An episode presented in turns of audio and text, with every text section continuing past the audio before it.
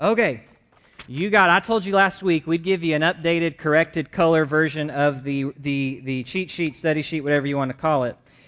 And so I sent that to Debbie today, except what I actually sent to Debbie is like my full note packet with stu- half of which I skipped because you really don't need to worry about it.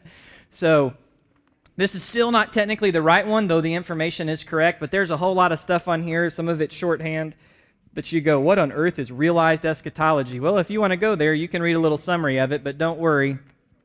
There's a whole lot more here than what you need to know. Uh, so keep it for your own reference, but we will give you, I will make sure to email. The problem is I must I saved this file under the wrong section heading. So when I emailed Debbie the correct file name, I sent the wrong file because I mislabeled it. So you go, wow, there's a lot here Pastor didn't cover last week. Yes, there is. Uh, there is a lot there I didn't cover last week. So, okay, if you've got your Bibles, turn with me now to the book of Revelation.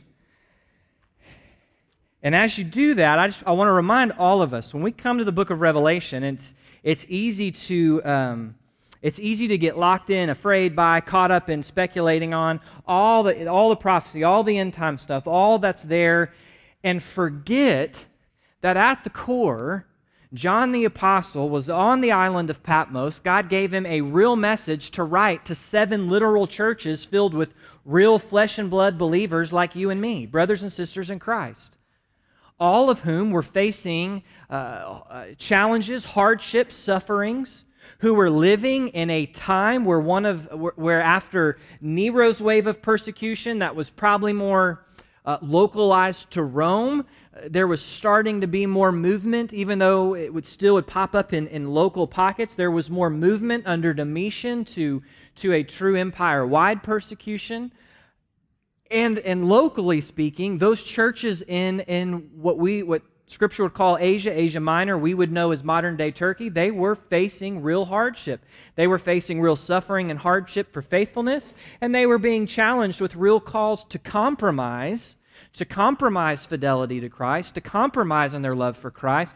They were facing real challenges to compromise that would have provided them with an ease and comfort and, and physical safety of life. And remember, this was all taking place back in a day where, where, where maybe to, to, to, try to show where, where I think there's ways we can identify, but there's an aspect of, of where we come from as Americans that we can't.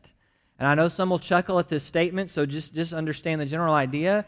But in America, if we don't like what's going on politically, there is still at least the idea that every two to four years you can go cast a vote and try to change it.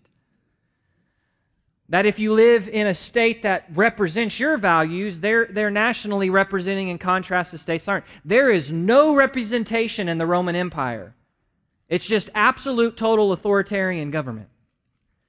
And there is no representation for believers. I'll mention more Sunday, but something that has taken place as a shift at the time of John's writing is for a long time, uh, though Christianity faced uh, suffering, a persecution, assault, uh, depending on how places from, from the Jewish community, in the eyes of Rome, Christians are just another version of Judaism, another sect of Judaism. And so, so they got to kind of hide from the full wrath of Rome for a while. But by the point we get to now, several things have, have happened. Uh, the Jews, one in Israel, have, have launched a full rebellion against Rome, and Rome's crushed them in 70 and 72 AD. Not only that, but the Jewish, uh, the Jewish rabbi scholars, they've issued an edict that has clearly said if you are a Christian, you're not a Jew and you're not welcome in the synagogue and we don't like you. So there, now there, there is no hiding under that umbrella. And Domitian, to bring political unity, is actively sending people out where you must go and you must confess Caesar as Lord and God. So it's in the midst of real hard times where there's not a lot to look forward to uh, with the illusion of, ch- of something changing. It's not like they go, well, you know what? If we just bide our time, we've got this real charismatic, solid Christian young man, and we'll just we'll just get him or Christian young woman. We'll, we'll just we'll just promote them for election as emperor. There's no election. There's nothing.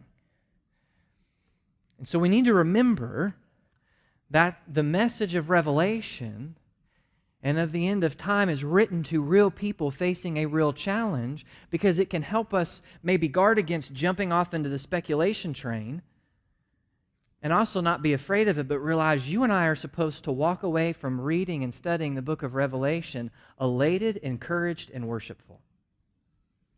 So, that said, Revelation 4, we're going through the seven letters on Sunday, so we'll, we'll go through those. But Revelation 4, John writes and he says, After these things I looked. Now, after what things?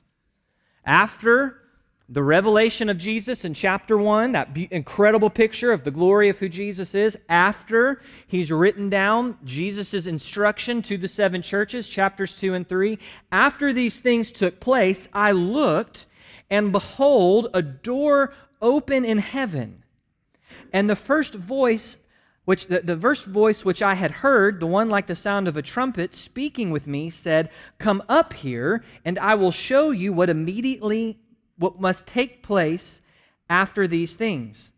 Immediately I was in the Spirit. Now, that may sound kind of strange, but think about when Paul in, in 2 Corinthians talks about how there was this point. He was caught up into the third heaven. He saw things of which he cannot describe, and he says, I don't know if I was there physically or there in spirit. John makes clear he's not physically, his body's still on the island of Patmos, but somehow, in some way, he caught up in spirit.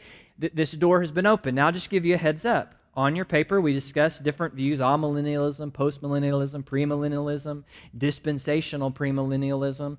There are some in that category of dispensational premillennialism that see the statement of an open door in chapter 4 as a reference to a pre tribulation rapture of the church, where God just whisks all of the believing uh, body of Christ off the earth and into heaven. That said, even some of those who do believe in a pre tribulation rapture, that is not good exegesis here. John is not describing something metaphorically by saying there's an open door. He is literally describing his experience. I heard the voice. I looked up. I saw a door that was open to me to go into heaven. I didn't see it open, but I, when I looked up, I saw that it was open for me to go up. And so I went up after I heard the voice say, Come on up here. I'm going to show you what's going to take place. So we want to be careful if you read some and go, Oh, well, there's the verse that says that, that honestly, in, in fairness, and trying to be fair with good, solid, I've taught us, and I'll teach us again how to do good, solid Bible reading.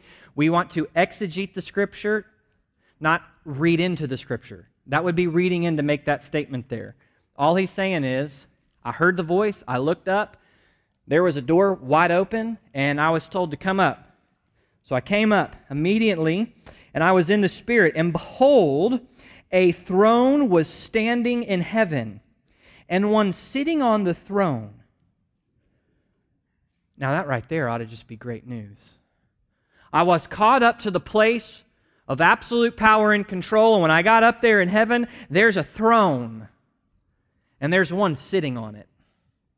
It wasn't empty, there wasn't someone slouched over, there wasn't somebody shaking. There was someone firmly seated on that throne.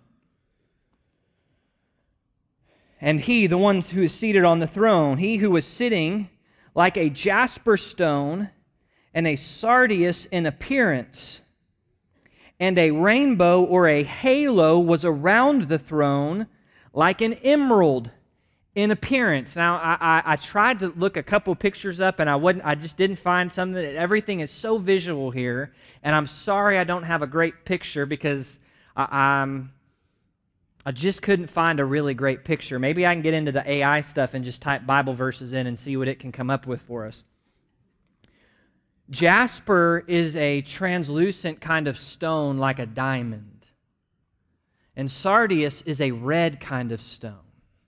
He says, I saw one who was on the throne, and the appearance of that one, it was like this beautiful mosaic of, of the clearness and purity of diamonds with the brilliance of red. And we don't know when he says rainbow, is it a literal rainbow that with all the colors and the green just stood out, or was it something in the shape of a rainbow, the shape of a halo, but the whole thing was emerald green. That's, that's what tends, and as I've looked through it, tends to be what I think it's saying is there's this beautiful green brilliance that was surrounding, and, and don't miss it. It says this was the, the, the, the, the rainbow of emerald was around the throne, and on the throne was one whose appearance was like jasper and and red stone, red jewel. And you go, well, that's a real strange depiction of God. Well, remember, church family, God's glory is such that no man may see it and live. John's just grasping at straws to describe what he sees. Now, there are some who will take it a step further and say that the appearance of jasper, with this, this clarity of diamond, it, it alludes to the purity of God, the, the purity, the majesty of God, that the red colored stone, the sardius, is an allusion to his judgment and wrath. The, the rainbow is a reminder of his faithfulness. And it's possible there are those allusions, but it's also possible we, we may just be reading more into what John at this point is just trying to say is this is what I saw. It was brilliant. It was beautiful. It was majestic. And around this throne there were 24 thrones, and upon those thrones I saw 24 elders sitting, clothed in white garments, and golden crowns on their heads. Now we'll come back to, well, who are these guys? We'll come back to that. Just take note for now. Here, here's God's throne, and around that throne, we don't know if it's a whole circle surrounding it, if it's a semicircle. He didn't describe how the room's set up. There's not a room request form that he's given in there in heaven. He just for those of you who've had to fill those out, you'll get that joke and understand what that means. Um, somewhere, Karen is uh, small is watching online and laughing. There are 24 thrones around the throne. They're clothed in white garments, golden crowns on their heads. And this is what it says Out of the, the throne came flashes of lightning, sounds and peals of, of thunder. Out of the throne came sounds of power, of majesty, of almightiness, of, I, I mean, think about I, remember one summer in college when I, I stayed at DBU as a summer RA, and that summer, for whatever reason, we just had incredible thunderstorms roll through. And the dorm had a covered outdoor patio where somehow you could just you could sit there and stay relatively safe and dry but just experience the the sky would light up the rain coming down. There is a power and a majesty to a, a wonderful texas thunderstorm. We'll ramp that up there's power, majesty, dominion coming from the throne. The one who sits on the throne is, is mighty, is almighty. And it says, before, before the throne, the seven lamps of burning fire before the throne, which are the seven spirits of God. Again, remember, at this point, now that we've stepped into chapter 4, we're in what genre of Scripture is called uh, apocalyptic. So we're going to be high levels of imagery and symbolism and we got to be careful to notice well, when is it symbolic versus when is it just a description? But here, this, this lamp before the throne of God is different than the lampstands we're talking about on Sundays, where those represent the churches. Here, this lamp that's forever burning, seven lamps forever burning, are the seven spirits of God. Remember, the number seven is the number of perfection in Scripture. Well, who is the perfect Spirit of God? It's the Holy Spirit. It's the third person of the Trinity. The one who is perfect in power, perfect in wisdom, per- perfect in position, perfect in eternality. The one who is perfectly God. The one who bears lights. The Holy Spirit who convicts us of our sin. It's the Holy Spirit who regenerates our heart in salvation. It's the Holy Spirit who sheds the light of the light of God into the darkness of our hearts. It's who He is and, and what He does. So, who is before the, the throne of, uh, of the Father? If we're going to use Trinity language here, it's, it's the Holy Spirit, God the Spirit. And before the throne, there was a sea of glass like crystal. Now, I won't belabor the point. It's possible that's just just a description of what John's seeing. It's also possible, think about m- many times in Scripture when we see that sea language, sea typically is something turbulent, wild, chaotic, choppy. You don't see through it. Think of a raging storm on the waves, and it describes the chaos, the wickedness, the danger, the unpredictability of mankind's sin. And if there's illusion, an illusion here, then it means, from our perspective, that's what things look like a nasty storm at sea. From God's perspective, it's a crystal sea, calm, still, in complete submission because nothing is chaotic to God. Clear, fully known and seen by Him. And in the center around the throne, four living creatures, full of eyes in front and behind.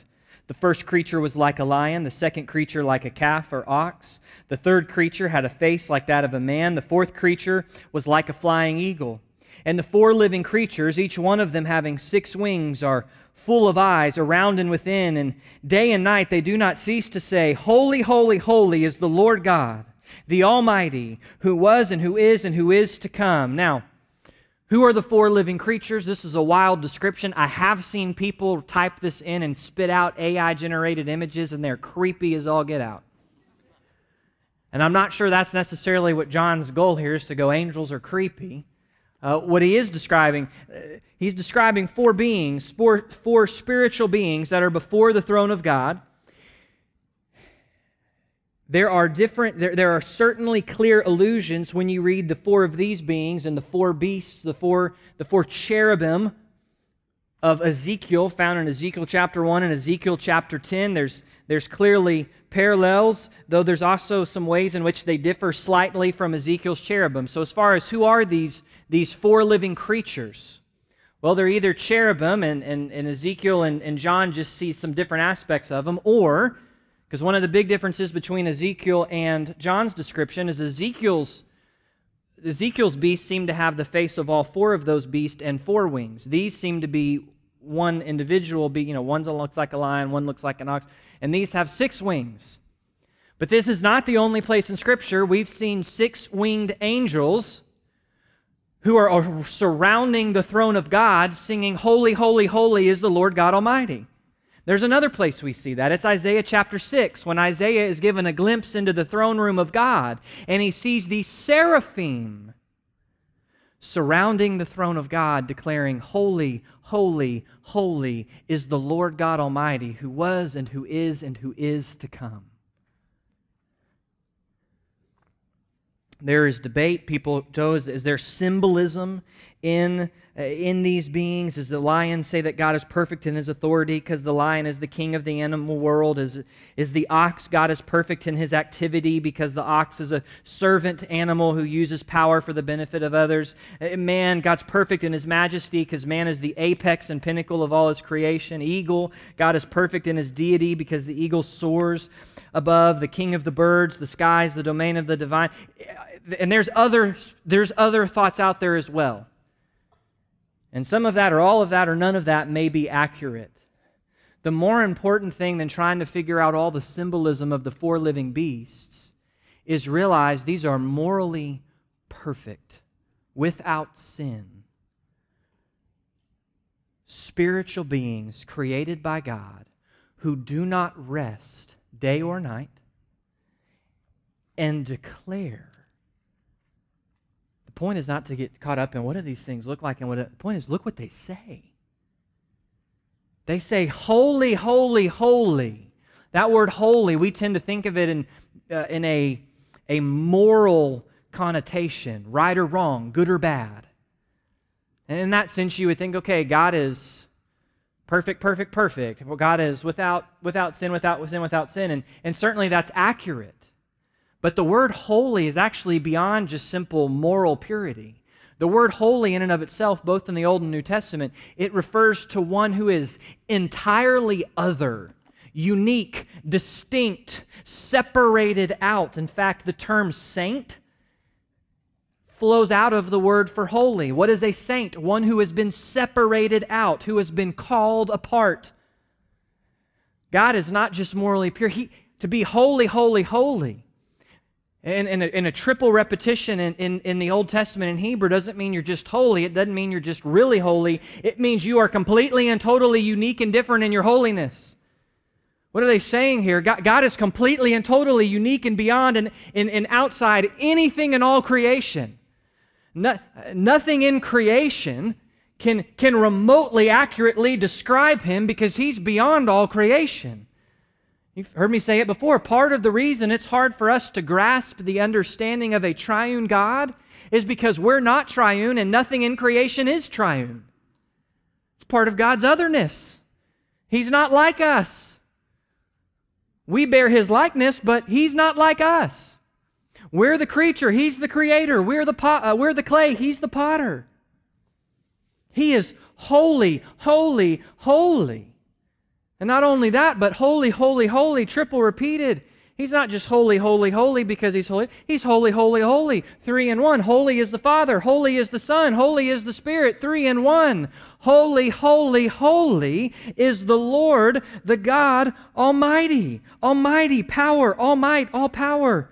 Who was, who is, who is to come, eternal. The one who was at the be- who was before the beginning, the one who is after the end. The, the crea- Oh my goodness, what a credible just display of, of of adoration and praise they give to God. And, and look what happens when the living creatures, verse 9, give glory and honor and thanks to Him who sits on the throne, to Him who lives forever and ever. The 24 elders will fall down before Him who sits on the throne, and they will worship him who lives forever and ever, and they will cast their crowns. Now, that word crowns, we're going to really see that this Sunday in, in, in Revelation 2. That word crowns, it's Stephanos, it's, it's a victor's crown. Don't think a royal crown like King John of England and the Queen's Royal Jewels. It's a victor's wreath. It's, it's what you were given as the athlete when you came in first place. It's, it's what you get for being the victor. Here, are these elders, they possess some kind of crown, a, re- a reward for overcoming. And they take their crown, and what do they do with it? They don't keep it, they lay it down in worship, they give it back.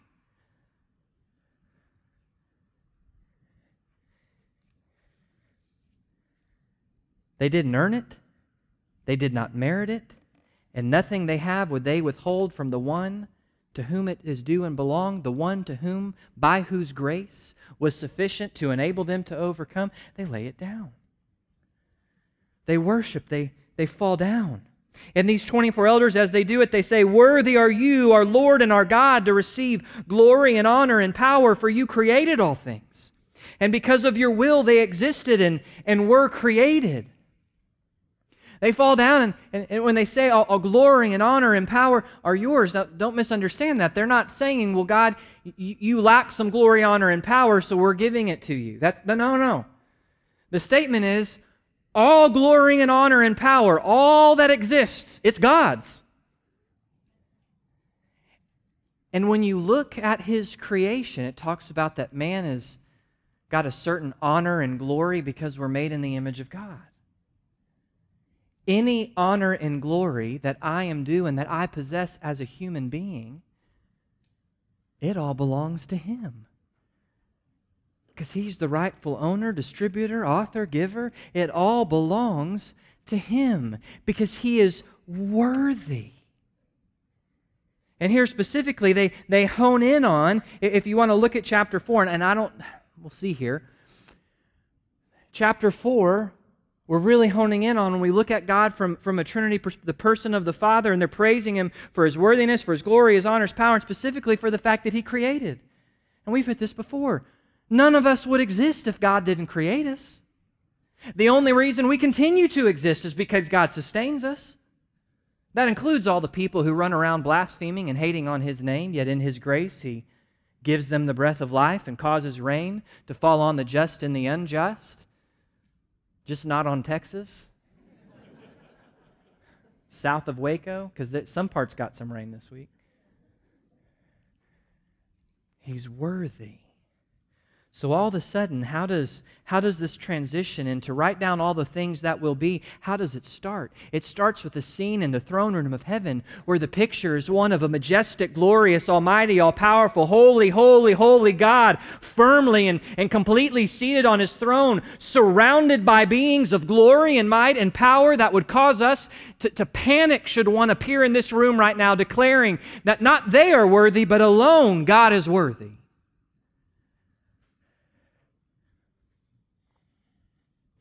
Those of you facing suffering from a despot ruler, living under economic repression and oppression because you refuse to offer the incense. Those of you who are suffering, those of you who have been kicked out of your families, those of you who have suffered loss, those of you for whom the world is uncertain, tomorrow poses the threat of death, those of you for whom it seems like there is no hope. Listen, I stepped into heaven and here's what I saw. And in this scene, in this scene, it, it steps in to chapter 5. Really, chapter 4 and 5 go together, but I think as I'm watching, because I don't want to stretch it, let me just draw some application from 4, and we'll come back to 5 next week. But really, 4 and 5 go hand in hand because 5 is all of a sudden, I'll just summarize it briefly because I do think it's important. Here's John, and he sees in chapter 5 there's a scroll, a book brought out. And there's a search that goes out through all of heaven, through all of earth, even through all of the dead, to find somebody who's worthy to open the book. And no one could be found. And John starts weeping. He's so caught up in this moment. There's no one to be found. There's no hope. How, how is the book's not going to be open? What's and, and, and one of the elders says, "Cut it out." Would be the literal English translation.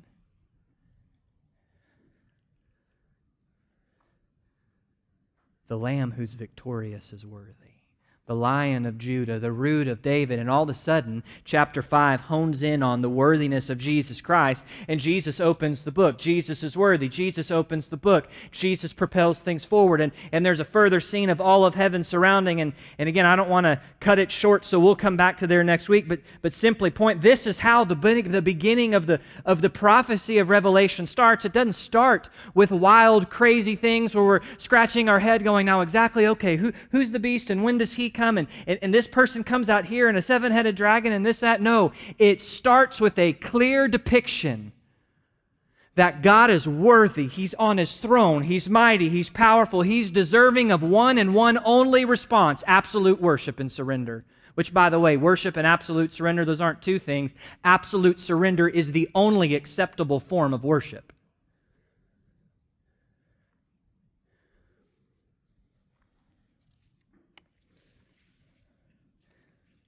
That for you and I.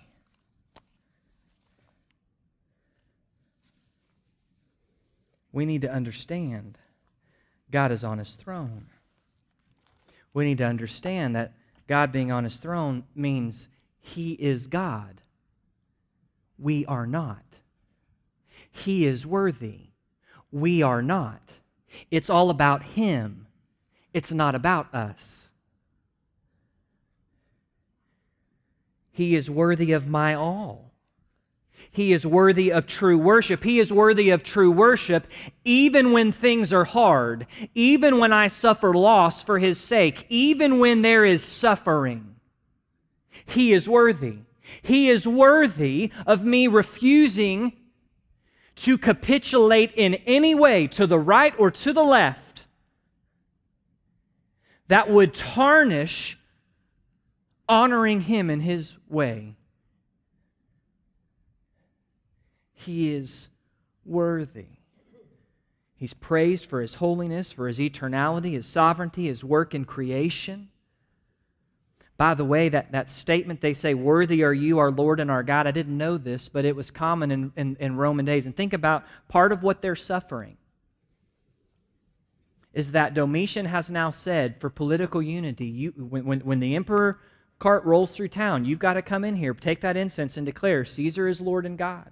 If you don't do it, you're going to get kicked out of the trade guilds. If you don't do it, you might be arrested. By the way, when you got arrested in Roman world, that didn't mean you just sat in a taxpayer-funded jail cell. You were arrested for the purpose of either being released and fined, placed into exile miles and miles away, or killed. Prison was just a couple day waiting for the judge to sentence you to one of three outcomes, mostly exile or killed, one of two usually. And when, if, if, if the emperor ever entered, it was customary when the emperor entered to greet the enter, entrance of the emperor, everybody was supposed to say, You are worthy. And Domitian came and added to it that you'll say, You are worthy, our Lord and God. Make no mistake what John is saying here. The elders fall down. They don't fall down to Emperor Domitian. There is only one who is worthy, who is our Lord and God. Yet, we have the audacity to churn our lives all about us. We have the audacity as churches. Do you, this scene in heaven, you know what's not there? Yeah, I don't really like that holy, holy, holy. That was about 50 years ago's music style. Can we update it? Can you bring back the rest of the choir? Can you add a drum kit to it? It's too hot in here. I'd rather have pews and not nothing. I don't like the time of this worship service. Could we go back to doing it the other time? Now, I'm not trying to be harsh or ugly, but do you realize how disappointed and grieved God must be at the nonsense we run around doing in the American church? Why our brothers and sisters are dying in love for Jesus Christ because he's worthy. What on earth is wrong with us? It's because we've got a, bought a gospel that says, I don't want to go to hell, but I want to have life my way, and Jesus makes it good too. And that's not the gospel. The gospel is, I need to be freed from my sin because He is God and I need Him. And there's only one way to be restored. And so when we come back to a passage like Sunday, when we think about a passage like the Ephesian church, that from every way we would look at a church, they're perfect. And Jesus says, but somewhere along the way, you left loving me. We've got to ask ourselves, church family, do we love him? Is he worthy? Or do we just know the right responses to the right words? And understand, my passion is in no way directed as anger, animosity. It is as much inward as it is outward. It is looking and going. If he is really worthy, then we have got to live and act like it.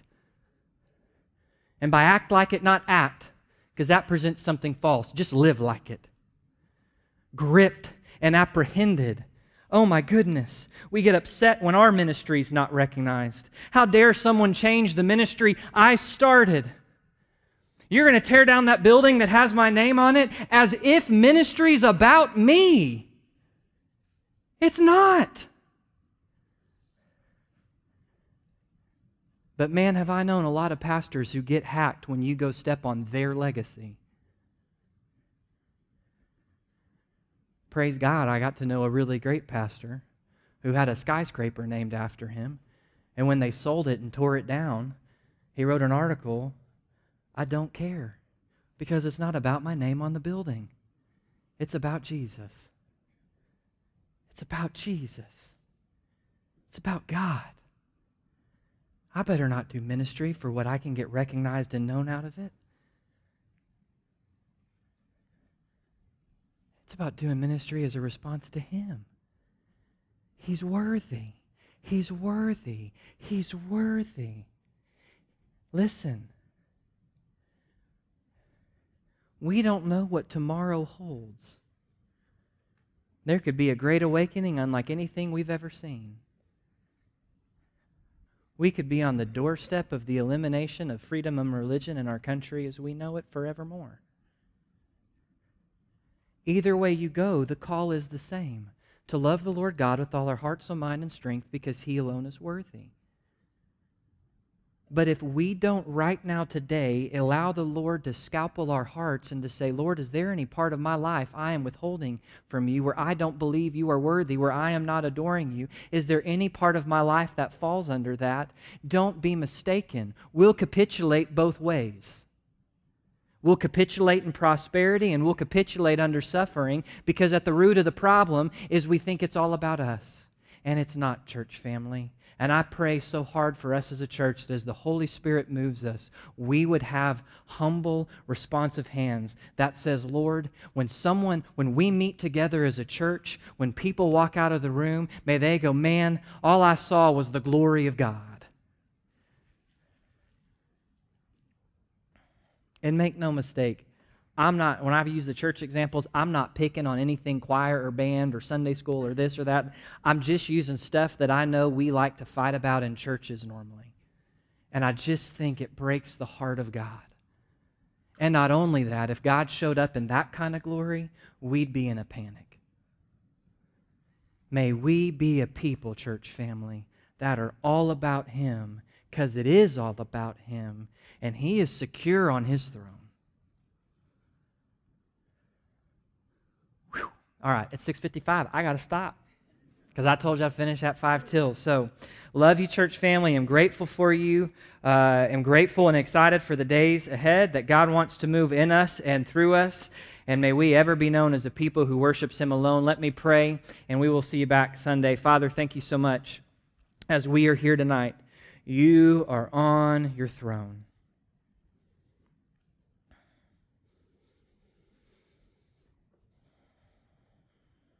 We don't hear